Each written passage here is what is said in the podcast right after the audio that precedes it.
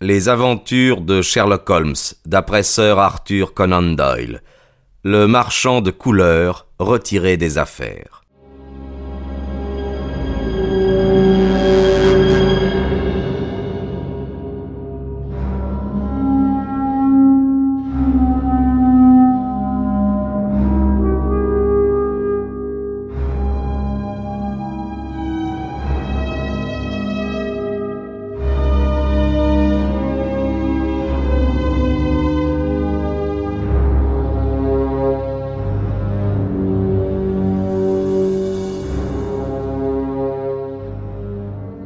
Sherlock Holmes, tout pratique et actif qu'il fût, était ce matin-là d'humeur mélancolique et philosophante. L'avez-vous vu? me demanda-t-il. Le vieux bonhomme qui vient de sortir Oui. Je l'ai rencontré à la porte. Et quelle impression vous a-t-il faite Un être euh, pathétique, euh, futile, brisé. Exactement, Watson. Pathétique et futile. Mais toute la vie n'est-elle pas pathétique et futile? Son histoire n'est-elle pas un microcosme de l'ensemble? Nous atteignons, nous saisissons, nous serrons les doigts. Et que reste-t-il finalement dans nos mains? Une ombre. Ou pis qu'une ombre, la souffrance. Est-il l'un de vos clients? Eh bien, je suppose que je peux l'appeler un client. Il m'a été adressé par le yard, tout à fait comme un médecin adresse parfois un incurable à un charlatan. La police officielle estime qu'elle ne peut rien faire de plus, et que, quoi qu'il advienne, le malade ne s'en portera pas plus mal qu'aujourd'hui. Quelle est son affaire? Holmes prit sur la table une carte de visite plutôt sale. Josiah Amberley. Il dit qu'il était l'associé en second de Brickfall et Amberley, fabricants de produits artistiques. On voit leur nom sur des pots de peinture. Il a fait sa petite pelote, s'est retiré des affaires à 61 ans, a acheté une maison à Lewisham et s'est installé pour se reposer après une existence de travail ininterrompu. Son avenir paraissait convenablement assuré. Ah, ma foi, oui. Holmes regarda quelques notes qu'il avait griffonnées au dos d'une enveloppe. Il s'est retiré en 1896, Watson. Au début de 1897, il a épousé une femme qui avait vingt ans de moins que lui, une assez jolie femme si la photographie ne la flatte pas. Il avait donc de quoi vivre, plus une femme, plus des loisirs, une route droite s'allongeait devant lui. Et cependant, il n'a pas fallu plus de deux ans pour qu'il devienne, comme vous avez pu vous en rendre compte, le plus misérable et le plus anéanti des êtres qui rampent sous le soleil. Et que s'est-il passé? La vieille histoire, Watson. Un mauvais ami et une épouse inconstante. Amberley avait une marotte dans la vie, les échecs. Non loin de chez lui, à Levisham habitait un jeune médecin qui était aussi un passionné des échecs. J'ai noté son nom. Le docteur Ray Ernest. Ernest venait souvent à la maison. Une certaine intimité naturelle entre lui et madame Amberley est née de ses visites. Vous avez pu constater en effet que notre infortuné client n'est guère favorisé en charmes extérieurs, quelles que puissent être ses qualités intérieures. Le couple est parti la semaine dernière, destination inconnue. Plus et pis si l'on veut, l'épouse infidèle a emporté la cassette du vieillard dans ses bagages et elle n'a pas oublié de prendre la plus grosse partie des économies qui s'y trouvaient. Pourrons-nous retrouver la dame? Pourrons-nous sauver l'argent? Le problème, jusqu'à présent, est d'une banalité extrême, mais vitale pour Josiah Amberley. Et qu'allez-vous faire? Mon cher Watson, la question immédiate qui se pose est qu'allez-vous faire, vous? Si vous avez la bonté de bien vouloir me doubler. Vous savez que je suis préoccupé par l'affaire de deux patriarches coptes qui devraient aboutir aujourd'hui. Je n'ai réellement pas le temps de me rendre à Lévicham. Et pourtant, une enquête locale est indispensable. Le vieux bonhomme a beaucoup insisté pour que j'y aille, mais je lui expliquai mes difficultés. Il est disposé à accueillir mon représentant. Je ne crois pas, répondis-je, que je pourrais vous rendre beaucoup de services, euh, mais je ferai de mon mieux. C'est ainsi que par un après-midi d'été, je partis pour Lévicham. Je me doutais peu qu'avant une semaine, l'affaire où je me trouvais engagé soulèverait dans toute l'Angleterre une émotion passionnée. La soirée était fort avancée quand je rentrai à Baker Street pour faire mon rapport. Holmes s'assit sur son fauteuil après avoir allumé sa pipe. De lentes volutes d'une fumée âcre montaient vers le plafond. Il avait laissé ses paupières retomber paresseusement sur ses yeux. J'aurais pu croire qu'il dormait si, lorsque je m'arrêtais pour reprendre haleine, ou lorsque mon récit lui semblait mériter une précision supplémentaire, ses yeux gris n'apparaissaient brusquement, clairs et aigus comme des rapières, pour me transpercer d'un regard inquisiteur. Monsieur Josiah Amberley a baptisé sa maison Le Havre, expliquai-je. Je crois qu'elle vous intéresserait, Holmes. On dirait un patricien ruiné qui aurait sombré dans la société de ses inférieurs. Vous connaissez ce quartier spécial, ces rues monotones avec leurs maisons en briques, les mornes artères de cette banlieue. En plein milieu, se dresse une oasis d'ancienne culture et de confort. C'est cette vieille maison qu'entoure un haut mur baigné de soleil, marbré de lichens, tapissé de mousse, le genre de mur qui... Retranchez la poésie, Watson, coupa Holmes avec sévérité. Je note simplement un mur en briques et haut. Bien. Je n'aurais pas su que c'était le Havre si je ne m'étais renseigné auprès d'un badaud qui fumait dans la rue. J'ai mes raisons pour mentionner cet homme. Il était grand, brun, il avait de fortes moustaches et une allure assez militaire. Il a répondu à ma question par un signe de tête et m'a lancé un coup d'œil curieusement interrogateur dont par la suite j'ai eu à me souvenir. J'avais à peine franchi la grille que j'ai vu M. Amberley descendre l'allée. Je ne l'avais qu'aperçu ce matin, et il m'avait déjà donné l'impression d'un être bizarre, mais quand je l'ai rencontré en pleine lumière, son aspect extérieur m'a paru encore plus anormal. Je l'ai étudié naturellement, me dit Holmes, mais votre impression personnelle m'intéresse. Il m'a semblé littéralement écrasé sous les soucis. Il avait le dos voûté comme s'il portait un fardeau pesant. Cependant, il n'est pas aussi débile que je me l'étais imaginé. Ses épaules et son thorax pourraient être ceux d'un géant, bien que sa silhouette aille en s'effilant par le bas pour se terminer sur deux jambes en fuseau. Le soulier gauche plissé, le soulier droit lisse. Tiens, je, je ne l'ai pas remarqué. Non, vous ne l'auriez pas remarqué.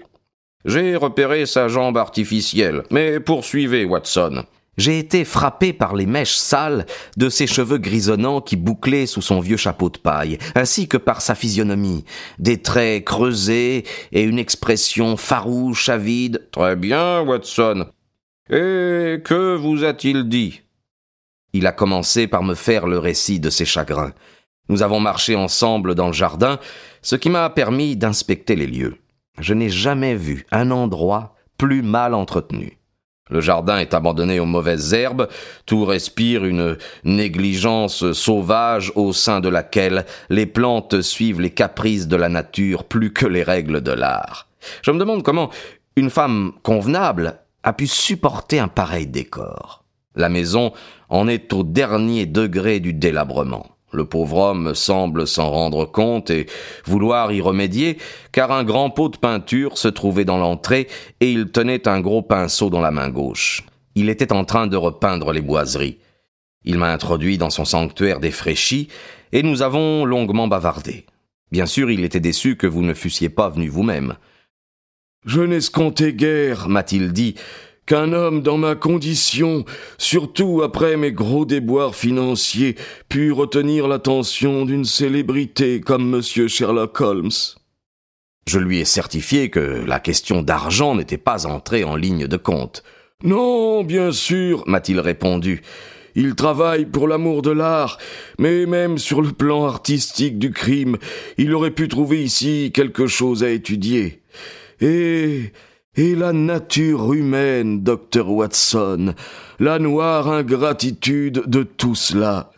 Lui ai-je jamais refusé quelque chose? Y a-t-il jamais eu femme plus choyée? Et ce jeune médecin, il aurait pu être mon propre fils. Il avait libre accès chez moi, il pouvait venir à n'importe quelle heure, et pourtant, voyez comme ils m'ont traité. Oh, docteur Watson, ce monde est méchant, terrible.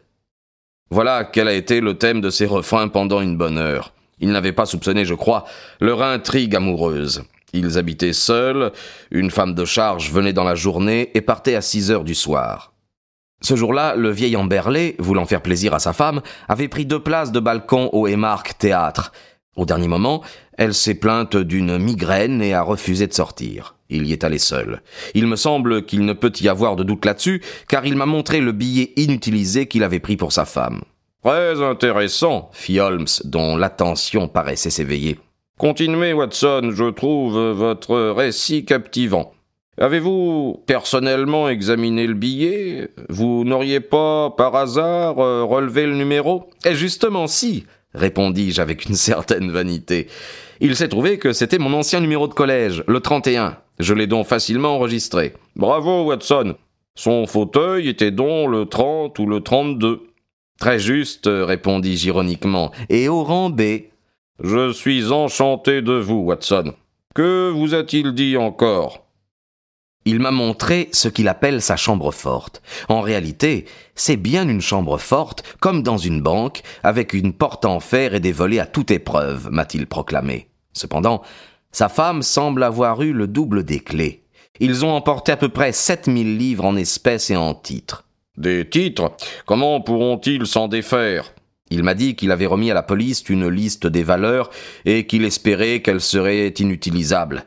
Il était rentré du théâtre vers minuit, il avait trouvé les lieux pillés, la porte et la fenêtre ouvertes et les fugitifs envolés sans le moindre message. Depuis, il n'a reçu aucune nouvelle. Il a aussitôt averti la police. Holmes médita quelques minutes. Vous m'avez dit qu'il était en train de peindre. Que peignait-il? Euh, il repeignait le couloir, mais il avait déjà repeint la porte et les boiseries de cette chambre dont je vous ai parlé. Cette occupation ne vous a-t-elle pas semblé bizarre étant donné les circonstances? Il m'a dit Il faut bien que je fasse quelque chose pour me distraire.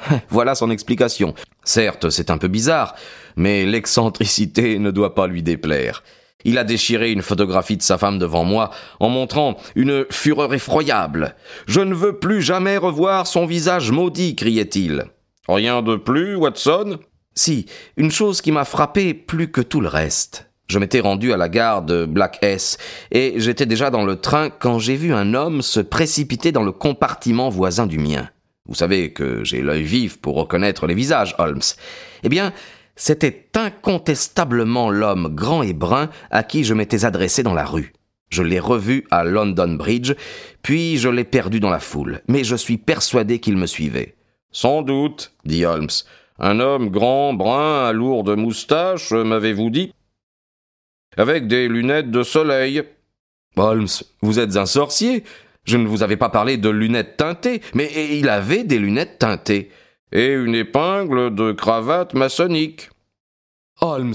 Enfantin, mon cher Watson. Mais redescendons au niveau du pratique. Je dois vous confesser que l'affaire, qui me semblait absurdement simple, si simple qu'elle ne méritait guère mes attentions, se présente maintenant sous un jour très différent. Bien que vous soyez passé dans votre mission à côté de tout ce qui était important, les choses qui se sont imposées d'elles-mêmes à votre observation me donnent beaucoup à penser. À côté de quoi suis-je passé? Ne vous vexez pas, mon cher ami. Vous savez que je suis tout à fait objectif.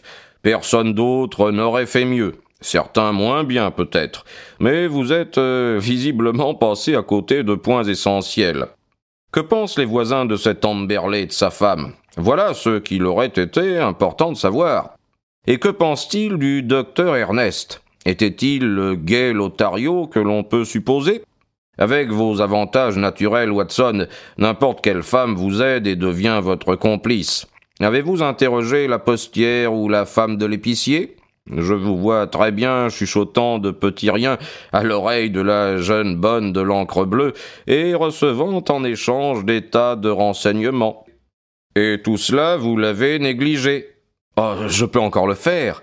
C'est déjà fait. Grâce au téléphone et au concours du Yard, je peux généralement obtenir l'essentiel sans quitter ma chambre. En fait, euh, mes informations confirment l'histoire du bonhomme. Il a la réputation dans le pays d'être un avare en même temps qu'un mari rude et exigeant. Il est certain qu'il avait une grosse somme d'argent dans sa chambre forte. Il est également vrai que le jeune docteur Ernest, célibataire, jouait aux échecs avec Amberley, et sans doute à d'autres jeux avec sa femme. Tout cela semble ne pas faire un pli. On pourrait croire qu'il n'y a rien d'autre à dire, et pourtant, pourtant. Et qu'entrevoyez-vous Mon imagination sans doute travaille. Euh, bon, bien, restons-en là, Watson. Terminons une journée de labeur par un peu de musique. Karina chante ce soir à l'Albert Hall, et nous avons le temps de nous habiller, de dîner et de l'entendre. Le lendemain matin, je me levai de bonne heure, mais des miettes de toast et des coquilles vides m'apprirent que mon compagnon avait été encore plus matinal que moi. Sur la table, je trouvai un billet écrit à la diable. Cher Watson, il y a un ou deux points que je souhaiterais établir avec monsieur Josian Berlet. Quand ce sera fait, nous pourrons laisser tomber l'affaire ou la reprendre. Je voudrais vous prier d'être disponible vers trois heures, car il serait possible que j'ai besoin de vous. Sherlock Holmes. Je ne revis pas Holmes avant l'heure dite. Il rentra l'air grave, préoccupé, distant. Dans de tels moments, il était plus sage de le laisser seul. Amberley est-il venu? Non. Ah, je l'attendais. Il ne fut pas déçu, car bientôt le vieux bonhomme arriva avec une expression de lassitude et d'embarras sur son visage austère. J'ai reçu un télégramme, monsieur Holmes. Je n'y comprends rien. Il le tendit à Holmes, qui le lut à haute voix. Venez tout de suite sans faute. Peut vous donner des renseignements sur votre récente perte, Hellman au presbytère. Expédié de Little Purlington à deux heures dix, dit Holmes. Little Purlington se trouve dans les sexes, il me semble, non loin de Frinton. Eh bien, naturellement, vous allez partir tout de suite. Ce télégramme émane d'une personne responsable, le curé de l'endroit. Bien, euh, où est mon répertoire? Ah Voilà, nous l'avons. J.C. Hellman, maître S.R., habitant à Mossmoor, Little Purlington. Bon, l'indicateur, Watson, je vous prie. Il y a un train qui part à 5h20 de Liverpool Street. Parfait. Vous feriez mieux de l'accompagner, Watson. Il peut avoir besoin d'aide ou de conseils. Nous sommes parvenus à un tournant dans cette affaire. Mais notre client ne semblait pas du tout disposé à partir. C'est complètement absurde, monsieur Holmes, dit-il. Que peut savoir cet homme de ce qui m'est arrivé? C'est du temps et de l'argent dépensés en pure perte. Il ne vous aurait pas télégraphié s'il n'avait du neuf à vous communiquer. Télégraphiez immédiatement que vous partez pour Little Purlington. Oh, je ne crois pas que je vais y aller. Holmes prit son air le plus sévère. Vous produiriez sur la police et sur moi-même la pire impression, monsieur Amberley. Si lorsqu'une piste aussi évidente se révèle, vous refusiez de la suivre. Nous devrions alors penser que vous ne tenez pas beaucoup à approfondir cette enquête.